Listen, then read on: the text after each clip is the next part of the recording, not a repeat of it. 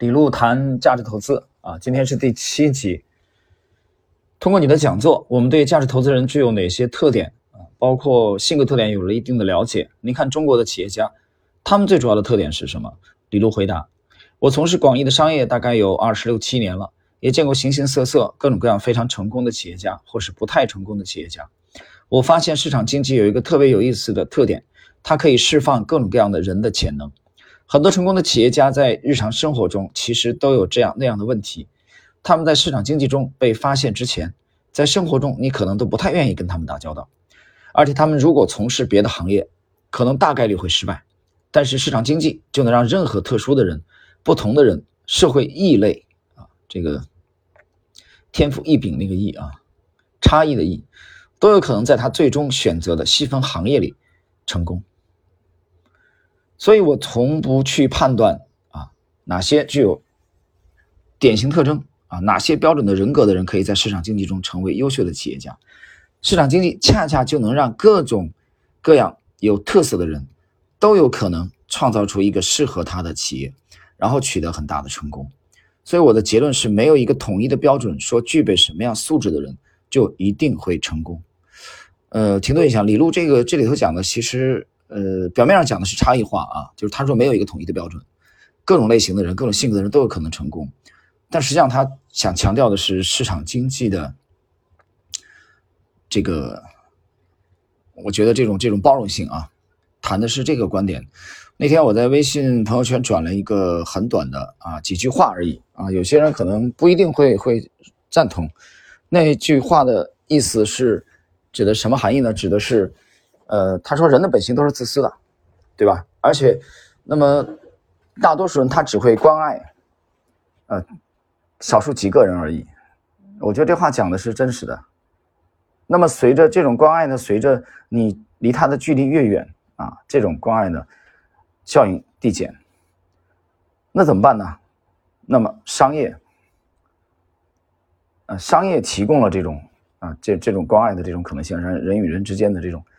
可能性，所以他的这种观点就是商业就是最大的慈善。大家想一想啊，商业，我读到这句这段话以后啊，我是非常的认同，所以我就转在了这个微信朋友圈当中。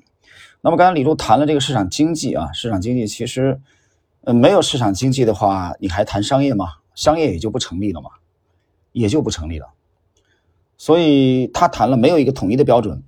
啊，成功各种各样性格的人都有可能会成功，啊，各种社会异类啊，就是在可能世俗的观点当中啊，认为是，呃，标新立异也好啊，认为是这个，嗯，所谓不正常的啊一些人，所谓的不正常的一些人，市场经济实际上都提供了这种包容性。那么我们来想，它市场经济的对立面了啊，另外一面呢？那就是抹杀个性，对吧？只要一个标准。好，我们看后边内容。但是具体到每一家公司，而不是仅仅分析人的时候，你可以去研究分析，你会了解到为什么这个人创造了这样的一家公司，而且这家公司非常成功。马云自己可能不管公司经营中那些很细节的东西，但他很明白怎么去管人，怎么去用人。他用的人对经营的细节非常敏感。张勇就是这样的人。停顿一下啊，这个张勇是海底捞的老板啊，他这里指的张勇应该是海底海底捞的老板，这个做了这个家族信托的啊，应该是已经入籍新加坡了。海底捞，我想听友们应该都吃过的，好吧？他的服务还是蛮有特点的啊，至少在早期。所以说，每一个人都会找到特别适合自己的企业，在判断一个企业的时候，千万不要轻易的下结论说，因为这个人怎么样，这个企业一定会成功或者不成功。我也遇到很多看起来各方面条件都应该是对的人，结果他的企业做得很一般。大家可能也都有类似的经验，看一看身边的人，有些人非常优秀，看起来最有可能成功，但后来也不见得做得很好。这种情况比比皆是，所以我觉得一定要回到每一个企业本身，要具体情况具体分析。那么这段话啊，李璐讲的意思是说，人的确是非常重要的因素。但它并不是唯一的因素啊！你不能是仅仅只分析人，就你还要分析一些啊，我觉得跟公司相关的啊一些一些因素啊，来判断啊，他们这家公司呢，到底是不是啊有可能会成功？所以他回答这个问题的是听友，是二零一九年的啊四季度在北大光华管理学院现场演讲，然后有听友提问，嗯，那么今天啊我们的这个内容啊就到这里，呃，我在。这个今晚啊会到杭州啊，从上海到杭州去继续休息啊，跟朋友们聚。行情我觉得目前没有太多要讲的吧啊，我觉得可能我们的呃前两天这个新米更新了一下啊，中海动态。当然我们的星球也会不定期的更新。关于目前的 A 股行情，我有一个观点已经通过专享动态发在了洗米当中啊，确切的说应该两三天之前的啊，所有洗米团的成员都可以看到。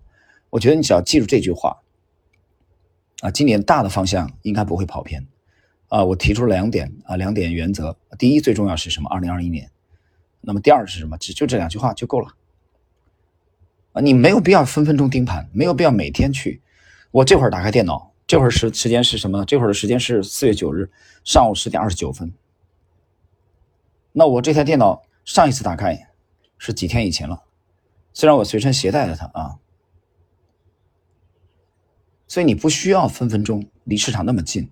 有的时候，你恰恰需要跟市场保持一定的距离，因为只有这样，你才有可能会从这些纷繁复杂的这些细节当中，从这四个小时的波动当中，把自己解放出来，让你有时间去思考，让你有时间去接触一些各行各业优秀的大脑，让你有时间去考虑一些大的问题，让你有时间有可能想清楚一些大的方向，而这些东西都比你去目不转睛的盯住四个小时的股市的波动要有意义的多。如果我上面讲的，这段话，你都还不以为然的话，我只能说，呵呵。好了，我们今天的内容就到这里。